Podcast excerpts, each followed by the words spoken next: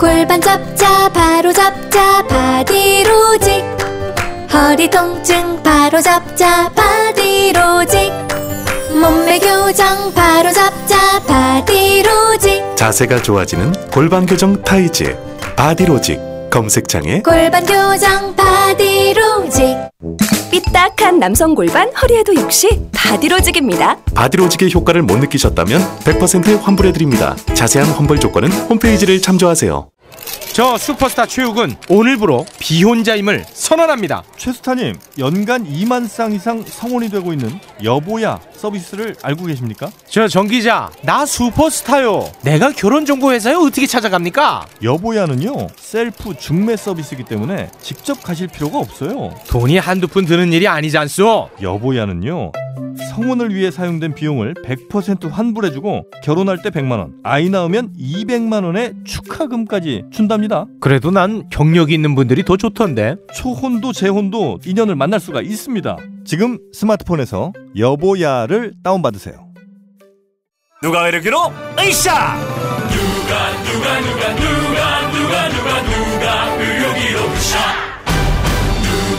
안녕하세요. 누가 의료기 모델 정준호입니다. 잘 나가는 청춘들을 위한 누가 의료기로 활기찬 하루 시작하세요. 누가 의료기로 으쌰 잘 나가는 청춘들을 위한 누가 의료기? 잘 만났다 누가. 누가 의료기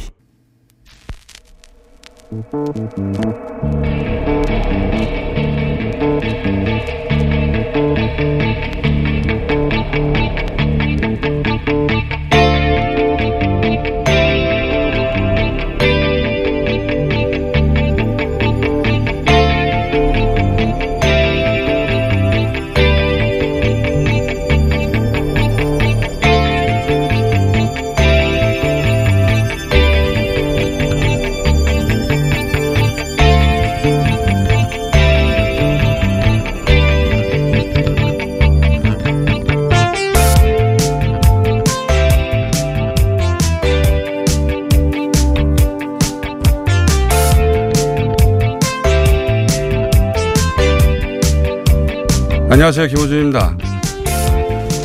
저도 몇 년 전에 에, 반려동물을 키우다가 14년 만에 작고로 하셨어요. 그래서 아주 보낼 때 선거 시즌이다 보니까 마을에 잔치가 벌어지고 그러다 보니까 단어가 고생할 때가 많습니다. 이번에는 단어 작고가 고생을 했습니다. 고생하고 좌절했을 작고에게 붙입니다. 너를 제대로 써줄 사람이 있을 거야. 작고야, 포기하지 마. 다 포기하지 마. 또 다른 모습에 나 살기 위해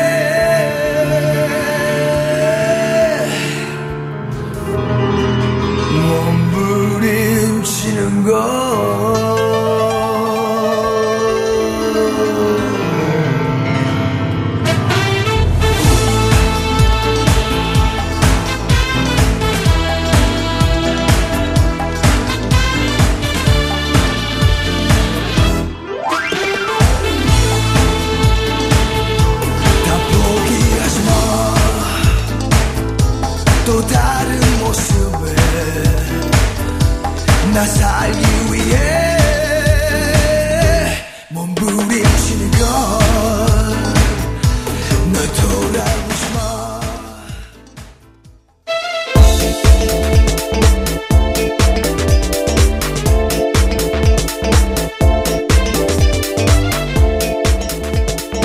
TBS 비밀입니다. 예. 반려동물이 이제 죽었다고 해도 충분한데 이제 작고하셨다 사람한테 쓰는 어, 뭐 이런 일들이 정당 지지율에 영향을 주지는 않습니다. 근데 이제 선거 기간에 어느 때보다 말을 많이 하는 기간이다 보니까 어, 말을 많이 하면 그 말로 인한 구설이나 해프닝이 있기 마련이죠. 예. 그러면서 이제 고생하는 단어들이 등장하기 마련인데 예, 참신한 이번에는 반려동물이 자고하셨다. 그런 단어들이 등장하면 앞으로도 저희가 세종 대왕의 마음을 담아서 고생한 단어에게 예, 위로의 노래를 띄우기로 하고 자 어, 한동안 유행할 거 유행할 것 같습니다. 자고하셨다. 다음 아니 네, 첫 번째 주시죠. 참겠습니다. 더불어민주당 이낙연 전 국무총리에게 공동 상임 선대위원장과 종로 지역 출마를 제안했습니다. 그렇군요. 예, 제가 어제 개인 방송이 있는 날이라 예, 정신이 없어가지고 뉴스를 안 읽고 딴 데를 보고 있었어요. 포기하지 마십시오. 포기하지 마십시오.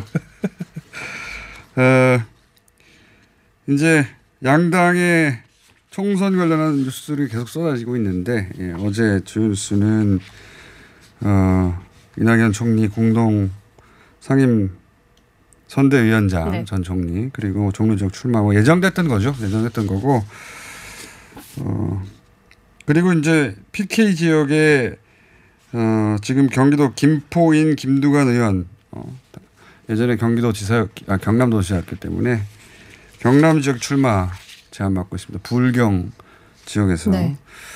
바람을 이렇게 부르는 거겠죠. 자, 한국당은 어때요? 네, 일단 한국당은 보수랑 중, 어, 중도를 좀 통합하는 움직임이 있는데요. 혁신통합추진위원회가 어, 각계에서 참여 중인 통합 작업을 이달 안에 얼추 마무리하겠다는 로드맵을 공개를 했습니다.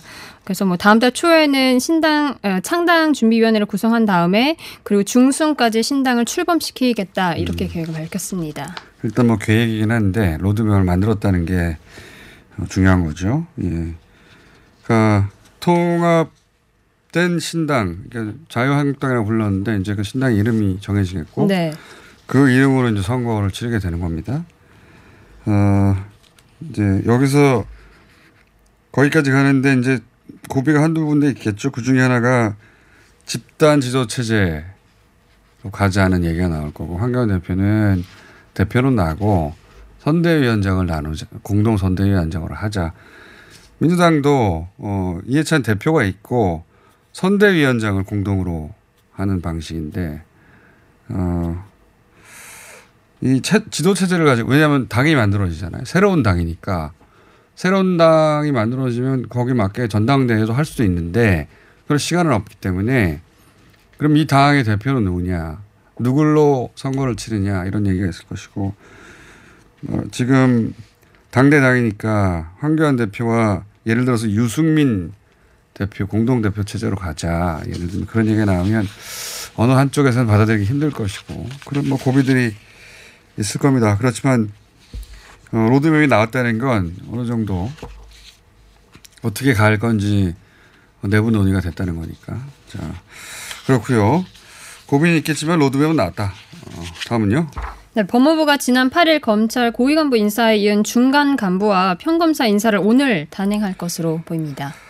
전망들이 많습니다. 여기 대해서 어, 여기서 윤석열 총장이 의견을 냈고 네. 의견이 얼마나 반영될 것이냐 뭐 이런 얘기도 있고 뭐 설들이 많이 있어요. 예.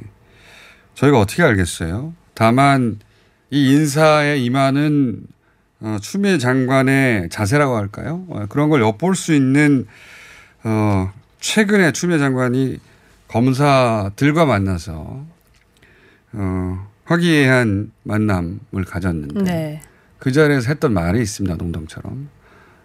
이런 자세로 인사를 하지 않을까. 잠시 들어보시겠습니다. 제가 초등학교 6학년에 올라갔는데 저의 담임으로 배정되신 분이 제가 볼 때는 좀 못마땅해요. 그 선생님이 갑자기 첫 수업 시간에 내가 싫은 사람은 나가도 좋아요 이래요. 그래서 난 그 말을 진짜로 알아듣고 제 가방을 싸서 당당하게 앞문으로 탁 나갔어요. 지금 인사를 앞두고 있어서 혹시 그것 때문에 어, 강요에 의해서 오신 분들 있으면 네, 나가셔도 좋습니다. 하셔도 제가 전혀 불이익을 드리지 않을 테니까. 지금 갈 테면 가라 아닙니까? 네. 예. 선표 쓸 테면 쓰라. 물론 꼭 그런 의미는 아닌데, 예. 어, 추 장관이 이 인사를 본인의 뜻대로 할 것 같아요. 그 뜻이 뭔지는 모르겠는데 여러 가지 설들이 있으나 그 설들은 무관할 것이다. 아마 그냥 본인 스타일대로 밀고 갈 것이다. 이건 아마 이건 아마가 아니라 저희가 내일부터 설이라 뉴스공장이 내일부터 쉽니다. 네. 그래서 설 끝나고 돌아와서 아마 얘기를 나누게 되겠습니다. 자 다음은요. 곽상도 자유한국당 의원이 그 청주 버스터미널 사업 특혜 의혹을 제기하면서 파문이 일고 있는데요. 이에 대해서 청와대는 어, 반복적으로 유포하고 또 정치적으로 악용하고 있다면서 강력한 법정 대응을 예고했습니다. 자,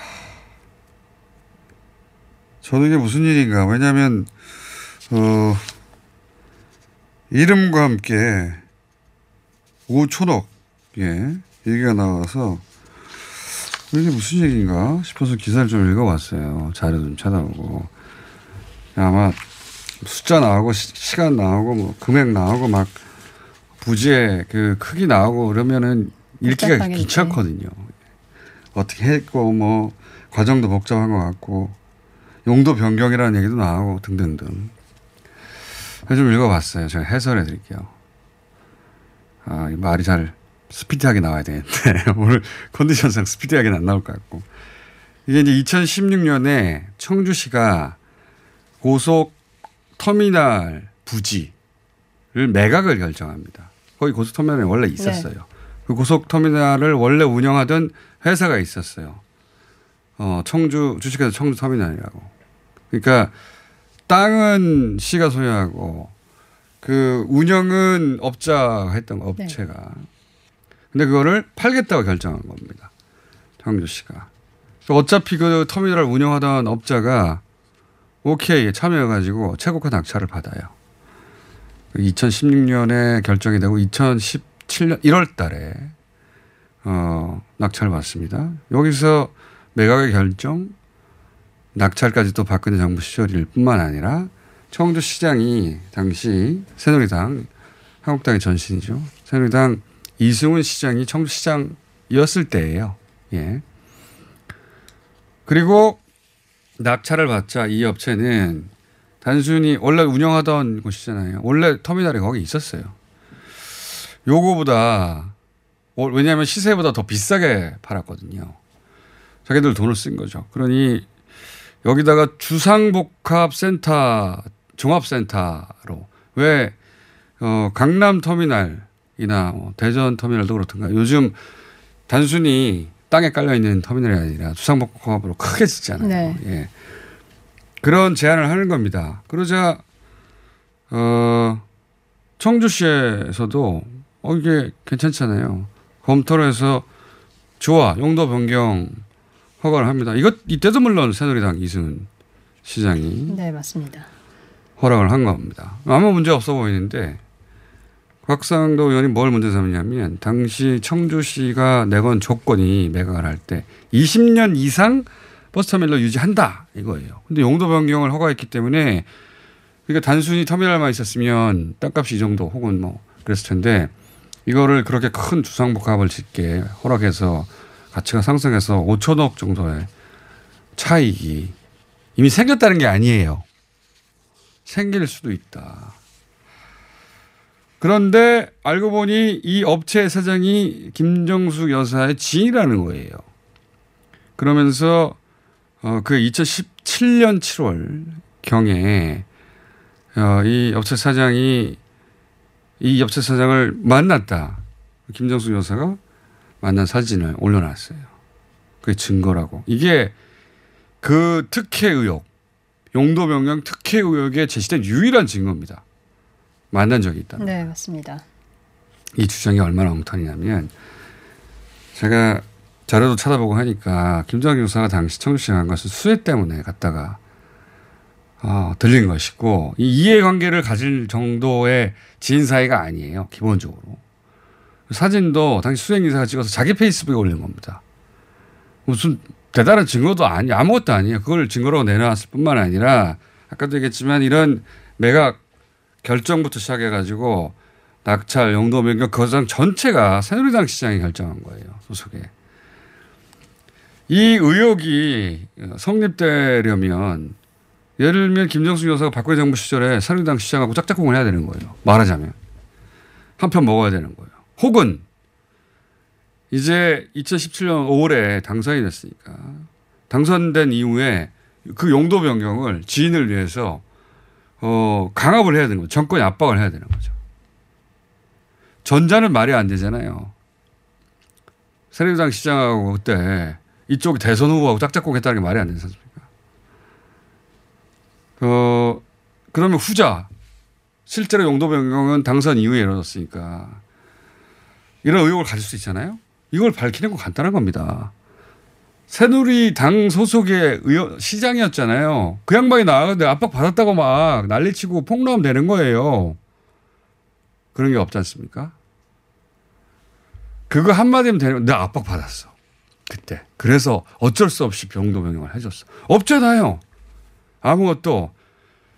실제 또, 그, 특혜라고 하는 부분도 대단히 웃긴 것이 20년 이상 터미널을 유지하기로 했는데 용도 변경을 해줬다는 거예요. 특혜다.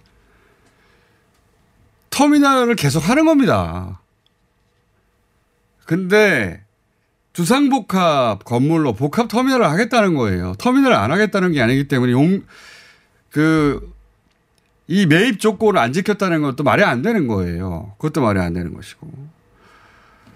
이 여기서 특혜라고 주장하면 최소한 기자들이 뭘 특혜라고 하는데 실제 그 특혜가 맞는지 사실관계는 최소한 따지고 기사를 써야 되는데 이거를 찾아본 데가 아무 데도 없더라고요.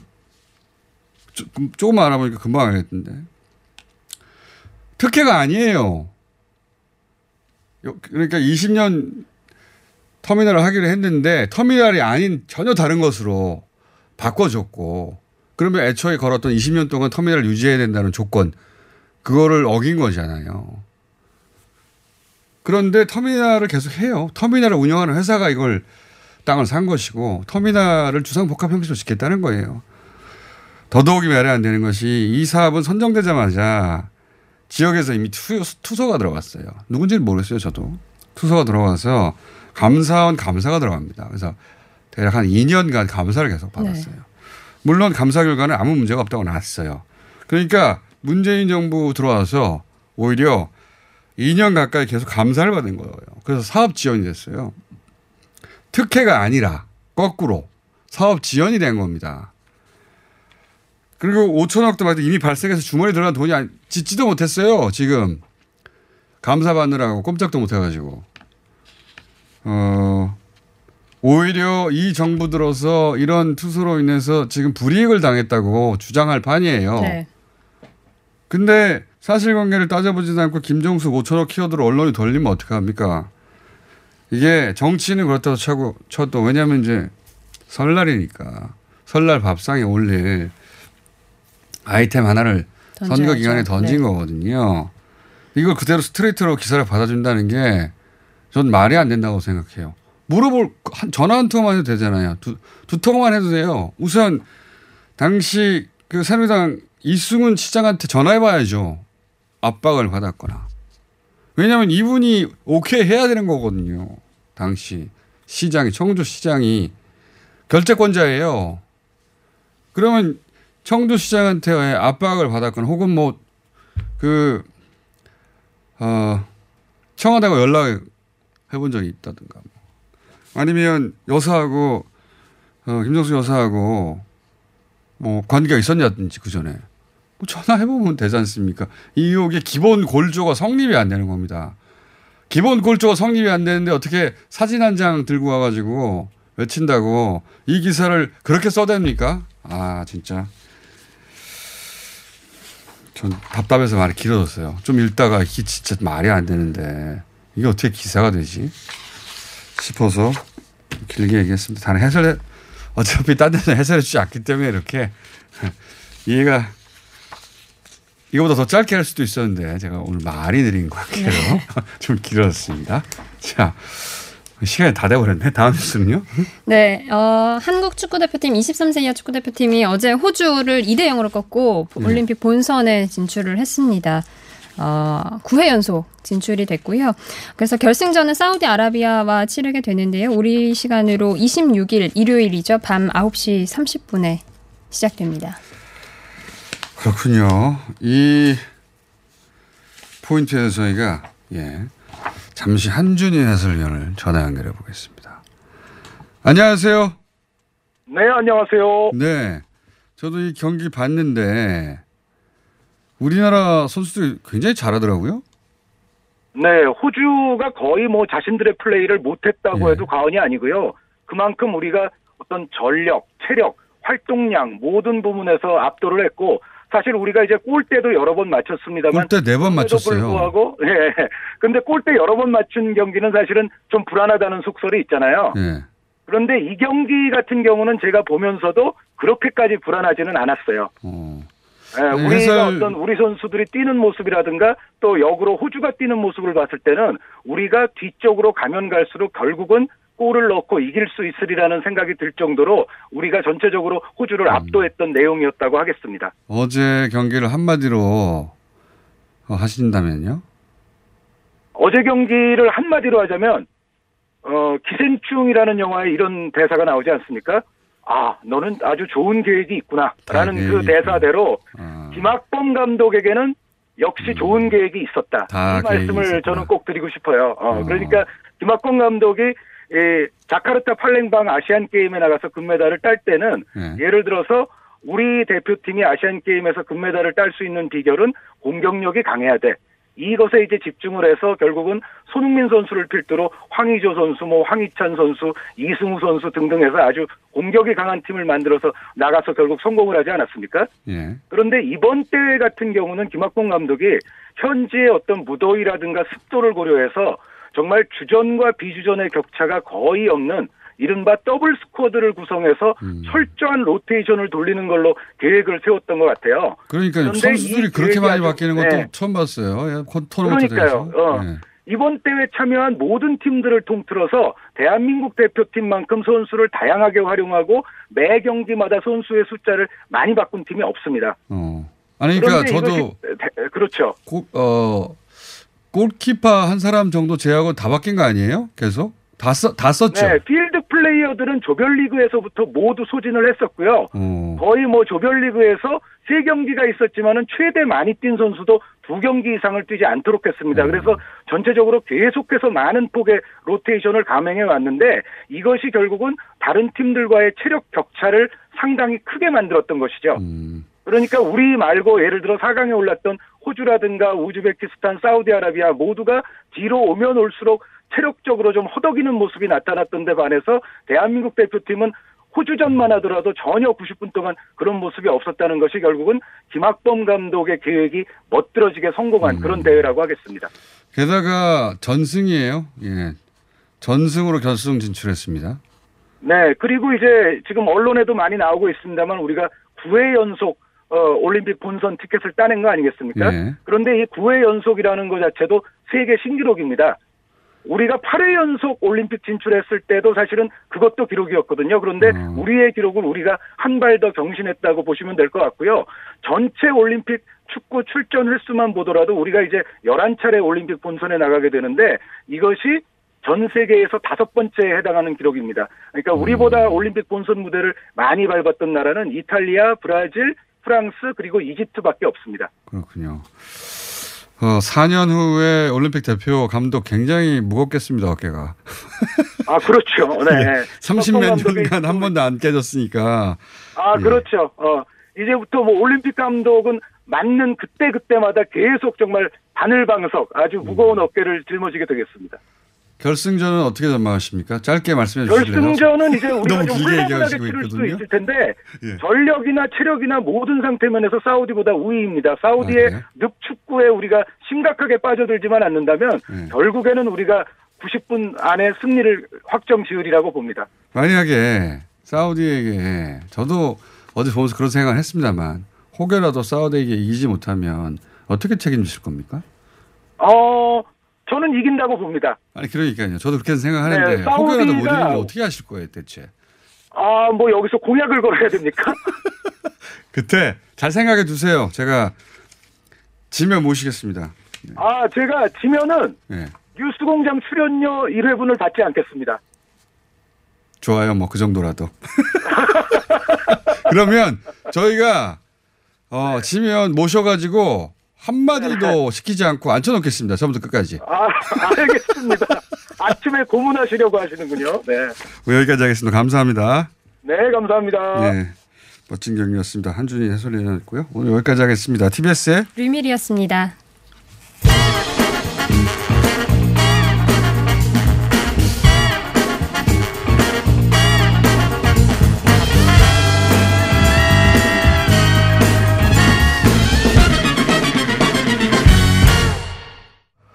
어제 어, 정당들의 예, 총선 앞둔 정계 개편에 대해서 다루다가 우리 다, 우리 공화당 조원진 대표와 전화 연결됐습니다.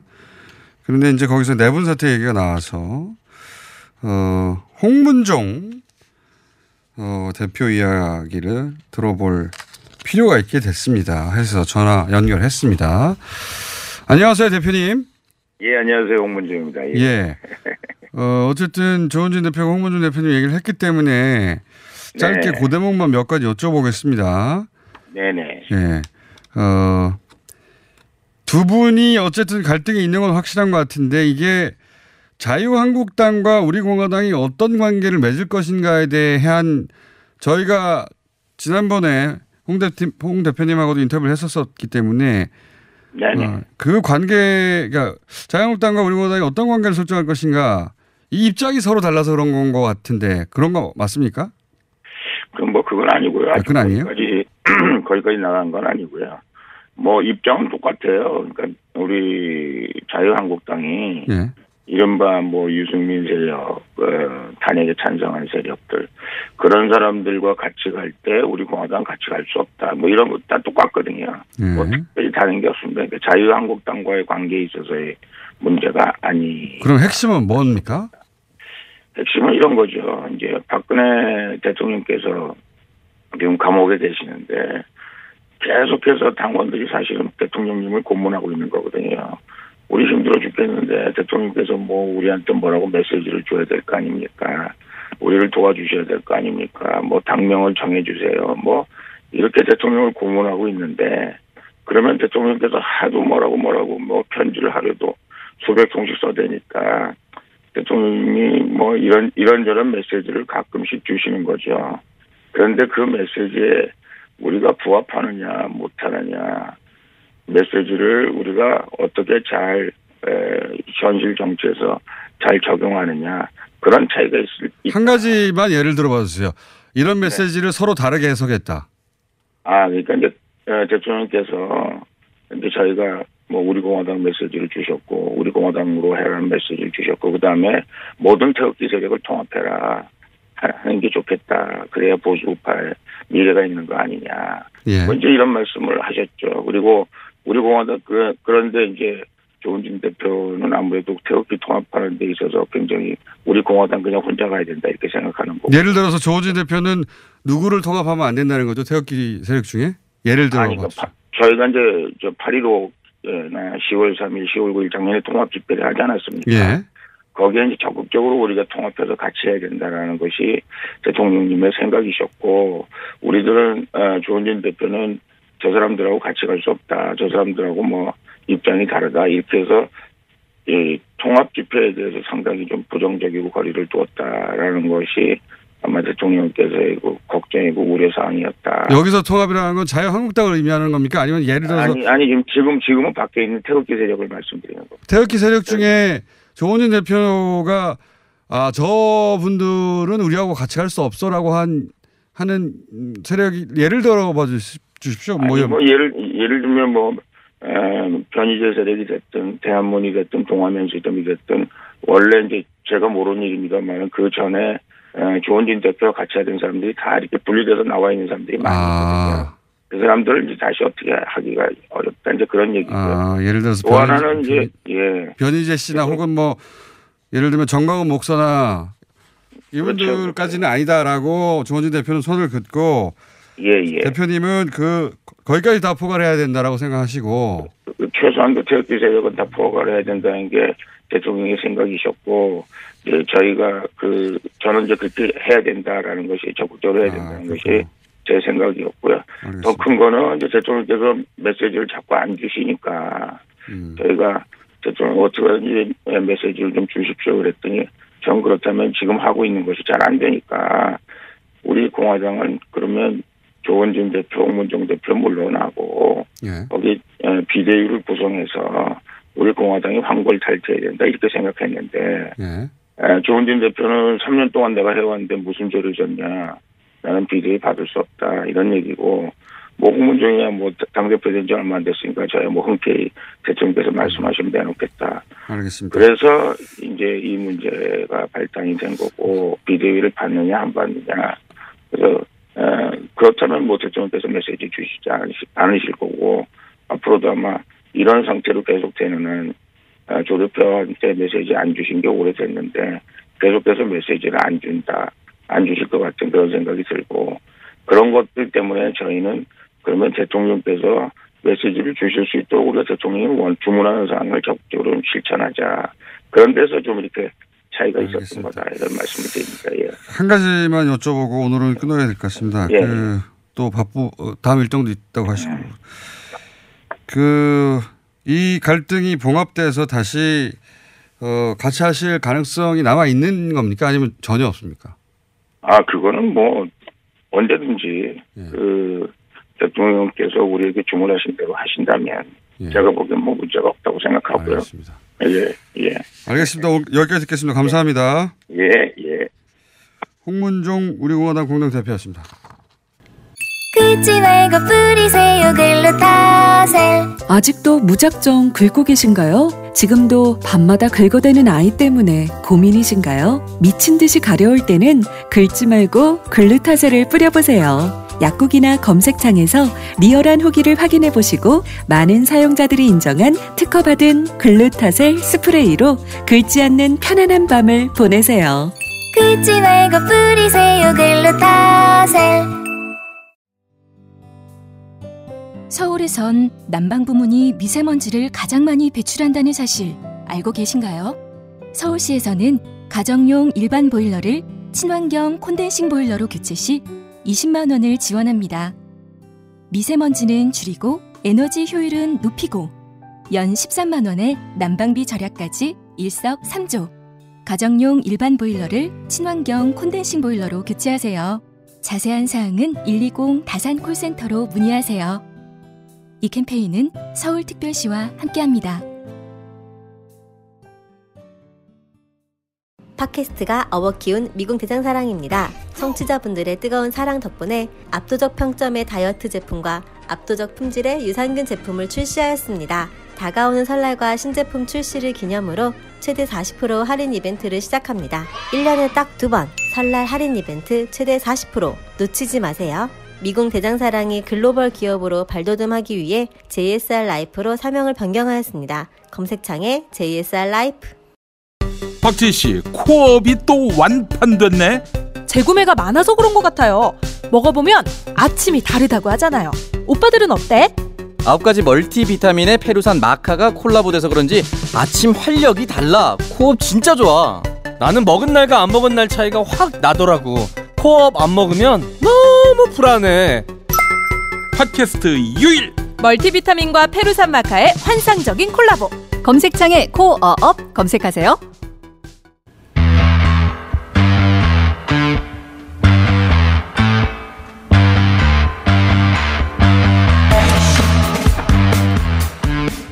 일본 정부가 수출 규제 조치를 7월에 내렸습니다. 작년. 그러니까 정확하게 반년이 지났습니다. 자, 한번 되짚어 보겠습니다. 어, 작년 7월에 나오셨었죠. 한국 반도체 디스플레이 기술 학회장 어, 박재근 회장님 나오셨습니다. 안녕하십니까. 네, 반갑습니다. 예. 그리고 호사카 유지 교수님 나오셨습니다. 예, 안녕하십니까. 안녕하십니까.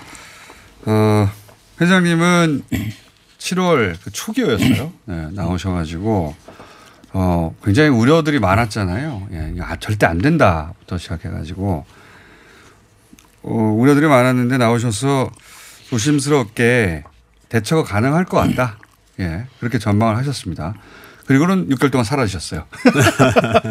근데 결과를 보니 대처가 된 것 같습니다.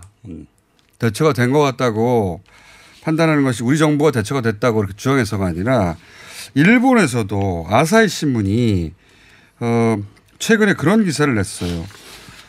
한국의 반도체가 일본의 의존을 벗어나고 있다. 예. 그러니까 타격을 줄 거라고 해서 아베 정부가 어, 그런 수출 규제를 했는데 타격을 주는 게 아니라 거꾸로 한 일본에 타격을 주고 있고 한국은 벗어나고 있다 이런 기사를 냈거든요. 그 기사 내용 교수님 좀 설명해 주십시오. 예, 그 일본 쪽의 뉴스는요, 어, 불화수소에 완전히 그 국산화에 성공했다라고 뭐 한국 쪽의 발표를 그 아사히신문이 일단 받아서. 예, 그 보도를 했고요. 어, 그리고 전반적으로 지금 그 어, 한국 쪽에서는 불화수소뿐만이 아니라 포토레지스트 예. 그, 그리고 폴리이미드라는 게 그 세 가지 소재가 있, 있거든요. 예. 어, 이거 자체가 어, 수, 수 어, 한국이 수입 다변화도 성공했고 네. 예를 들면 포토레지스트 같은 것은 그 미국의 듀폰이라는 회사를 한국에 네. 에, 지부 그러니까 공장을 세우기로 합의를 했고요. 공장을, 듀폰은 네. 포토레지스트에 세계적인 또 어, 그 기술을 갖고 있습니다. 일본 이외에 예, 예, 예. 다른 업체로부터 그 예, 그거 받는 다- 공급 라인도 확보하고 네네. 예. 에, 그리고 자체 그- 기술도 확- 확보하기 예. 그리고 포토레지스트는 그 어, 거기 벨기에도요. 네. 어, 일본하고의 합작 회사가 있습니다. 어, 그거 거기서도 얻을 수가 있게 된 거죠. 예. 네네. 뭐 그런 기사 내용들이 나오기 시작한 네네. 거죠. 그리고 또 하나는 19년간 어, 그 한국에서도 국산화를 계속 시도했는데 실패했다. 그 동안은 예. 그래서 일본은 19년간이나 그 실패했기 때문에 에, 그렇게 쉽게 에, 성공할 수가 없다고 생각하고 있었는데 에, 사실 그 성공해 버렸다라는 데 조금 놀라움을 표시하는데요.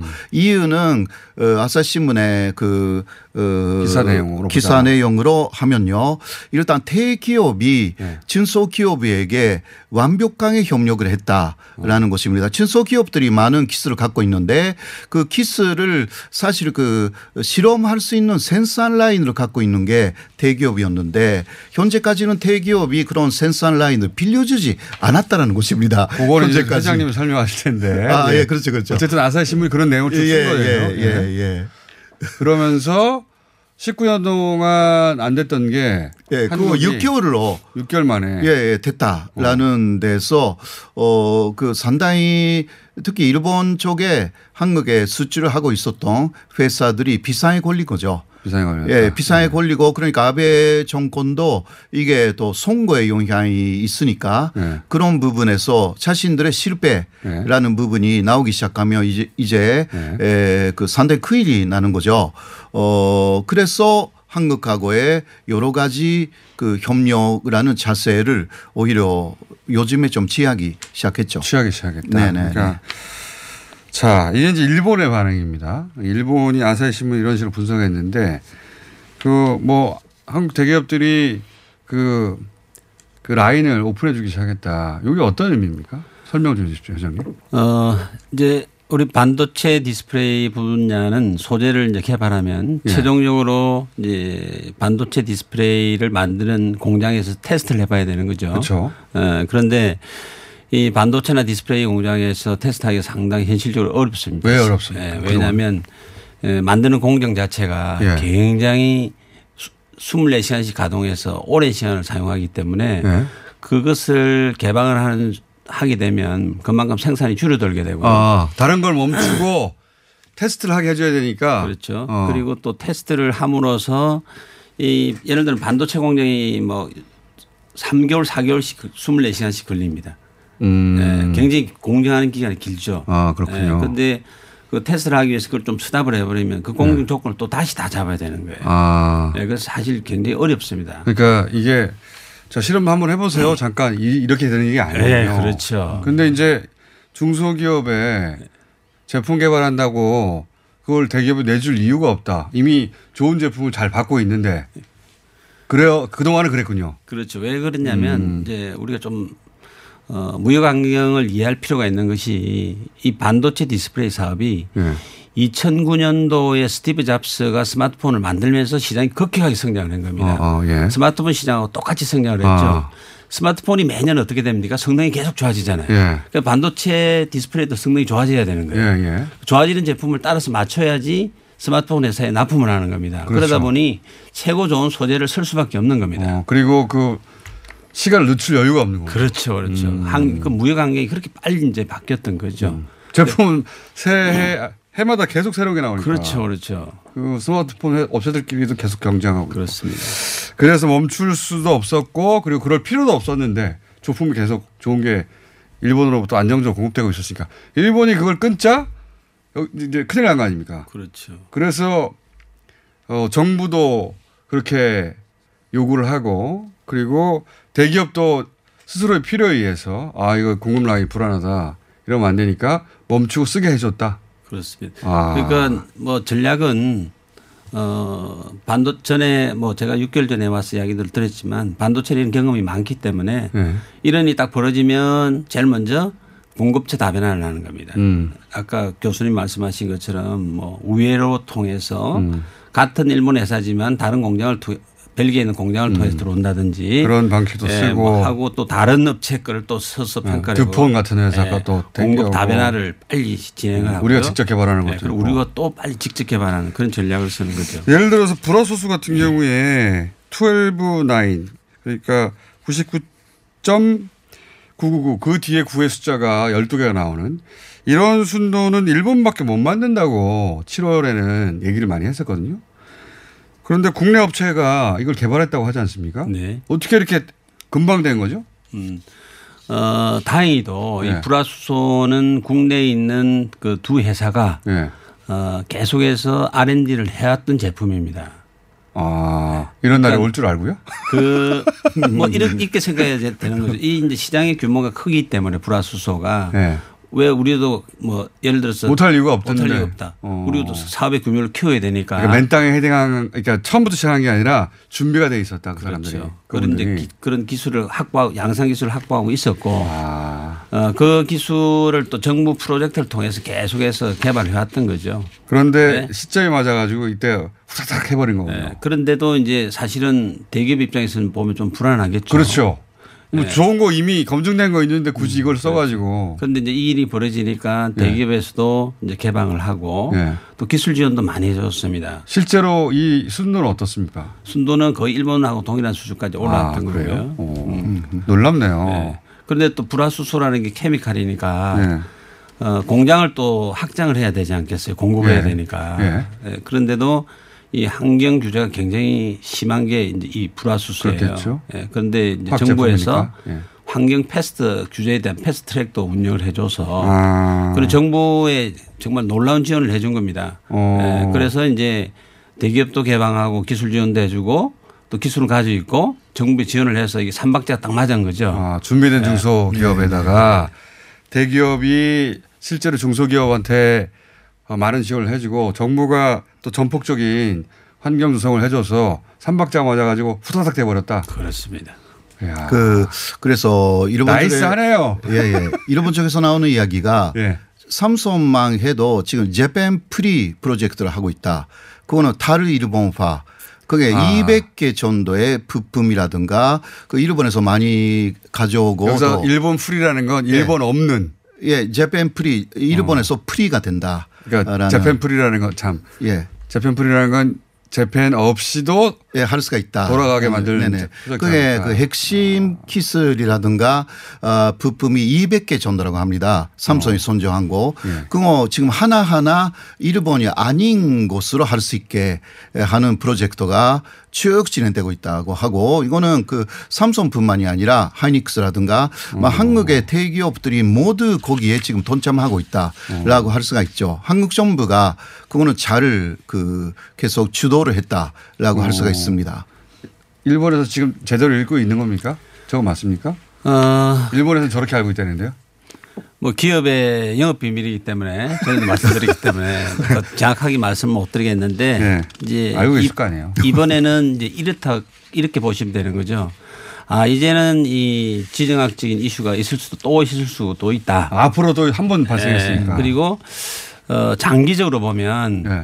그동안 너무 이제 그 소재에 대해서 부품 장비에 대해서 일본의 의존성이 너무 컸다. 어. 예, 그래서 이제는 좀 탈피할 필요가 있다. 그 전에는 네. 뭐 어떠냐 사업 관계 서로 맺어가지고 파트너십 맺어서 안정적으로 공급받으면 되는 거지 했는데 아베 정부가 수출료제 한 번 하고 났더니 이게 안정적인 게 아니다. 그렇죠. 리스크다 이것은 그 기업이 리스크를 가장 싫어하니까 어 이게 일본 없이도 가능하도록 프로젝트가 돌아가고 있다.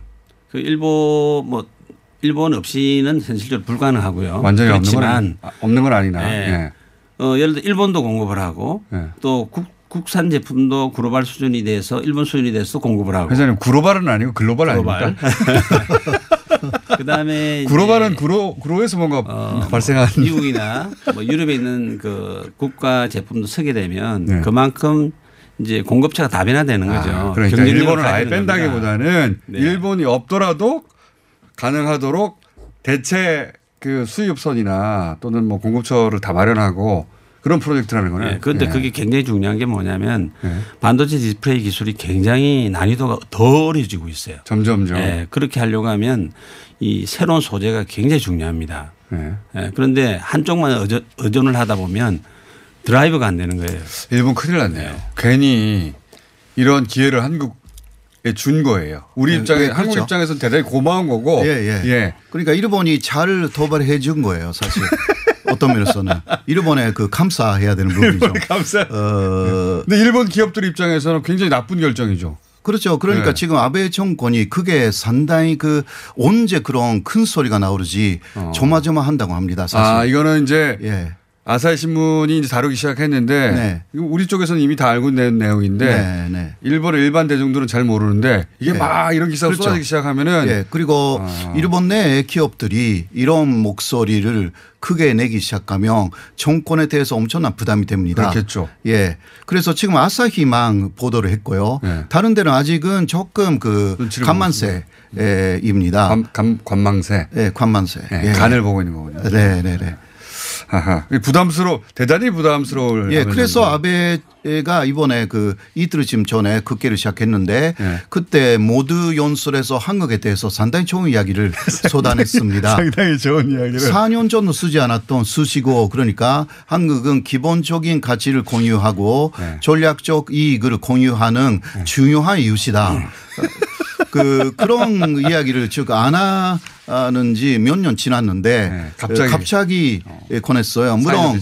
그 원래 그랬다라는 식으로 좀 이야기를 하기는 했- 했지만 네. 어, 그리고 그 다음은 가- 간제 지원 문제를 이제 부르자라는 이야기도 좀 내놨어요.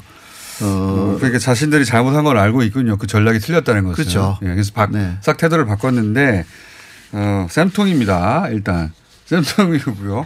우리가 뭘 도발한 것도 아니고 자기들이 스스로 어, 자기들이 도발했다가 자기들이 망한 셈이니까 쌤통이긴 한데 자 이게 이제 한 가지만 또 그 회장님한테 확인해 보고 싶은 게 이런 겁니다. 일본이 그러니까 이 수출 규제했던 걸 뭐 좀 있으면 다 풀어버릴 거 아닙니까? 자기 우리한테는 피해를 안 주고 자기들만 손해를 입고 있으니까 슬그머니 다 풀어볼 거라고 생각이 드는데 만약에 다 풀어버리면 다시 이게 기업들이 과거와 같이 의존도가 높아지는 과거의 상태로 돌아가는 건 아닐까요, 회장님 혹시? 어, 기억나시겠지만 그 전에 그 이야기를 한번 드렸는데 네. 동일본 지진이 일어났을 때 유사한 상황이 벌어졌잖아요. 예. 그런데 이게 해결이 되고 나니까 또 국산화가 그냥 잊어버려졌던 거예요. 예. 10초 남았는데요. 예. 그런데 이번에는 예. 이번엔 다르다. 왜 다르다. 다르냐면 어, 우리나라 반도체 디스플레이에 추격하는 경쟁자가 있잖아요. 아 중국. 대만도 있고 네. 예. 경쟁자들 때문에 네. 돌아갈 수가 없다 이제. 이제는 더 경쟁력을 가지기 위해서는 우리나라의 반도 이번에 사실